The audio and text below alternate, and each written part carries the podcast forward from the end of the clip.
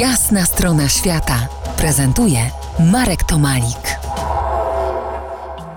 Dziś moim gościem po jasnej stronie świata jest Jacek Wojciechowicz, wykładowca Szkoły Głównej Handlowej, długoletni pracownik i doradca Banku Światowego, członek Towarzystwa Ekonomistów Polskich. Rozmawiamy o przyspieszonej wirtualizacji naszego świata w dobie pandemii. Podobno na froncie walki z koronawirusem szeroko wykorzystywana jest sztuczna inteligencja, AI oraz technologia big data. Przypomnij Jacku nam w jakich konkretnie obszarach? Och, tych obszarów jest mnóstwo, jeżeli chodzi o, o pandemię. Rzeczywiście sztuczna inteligencja y, jest wykorzystywana przede wszystkim do tego, żeby e, móc analizować te informacje, które przechodzą do nas w postaci big data. Jest to olbrzymia ilość informacji i jesteśmy w stanie e, za pomocą sztucznej inteligencji analizować to, co do nas dochodzi, czyli to, co było nie do ogarnięcia, jest do ogarnięcia teraz. Co to oznacza? Że jesteśmy w stanie na przykład zobaczyć, jakie były łańcuchy zakażeń. Jesteśmy w stanie prześledzić to, co Rosjanie zrobili, na przykład przejrzeć kilka tysięcy skanów tomografii komputerowych, żeby zobaczyć, jakie są prawidłowości na skanach, żeby móc łatwiej diagnozować koronawirusa. To jest również dobieranie osób do zespołów badawczych, dzielenie się informacją na temat badania, wreszcie podążanie za ogniskami zakażeń w postaci osób, żebyśmy wiedzieli na przykład, gdzie osoby, które są zarażone,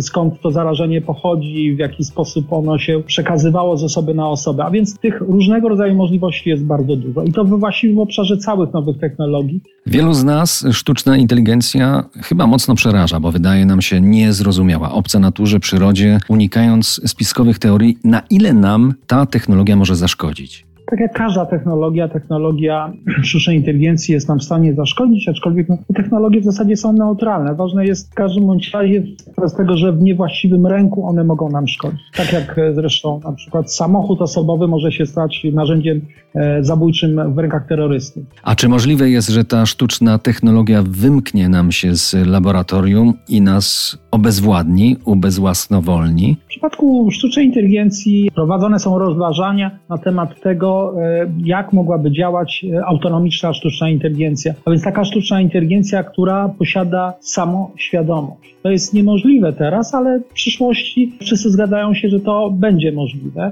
Pytanie, jaka ta świadomość będzie? Czy w ramach tej świadomości te wartości, które są e, takimi ważnymi wartościami z punktu widzenia ludzkości, będą również wartościami dla tej sztucznej inteligencji? Za kilkanaście minut przyjrzymy się jeszcze bliżej sztucznej inteligencji. No bo jeśli chcemy wroga pokonać, to chyba najlepiej go oswoić. Zostańcie z nami w RMF Classic.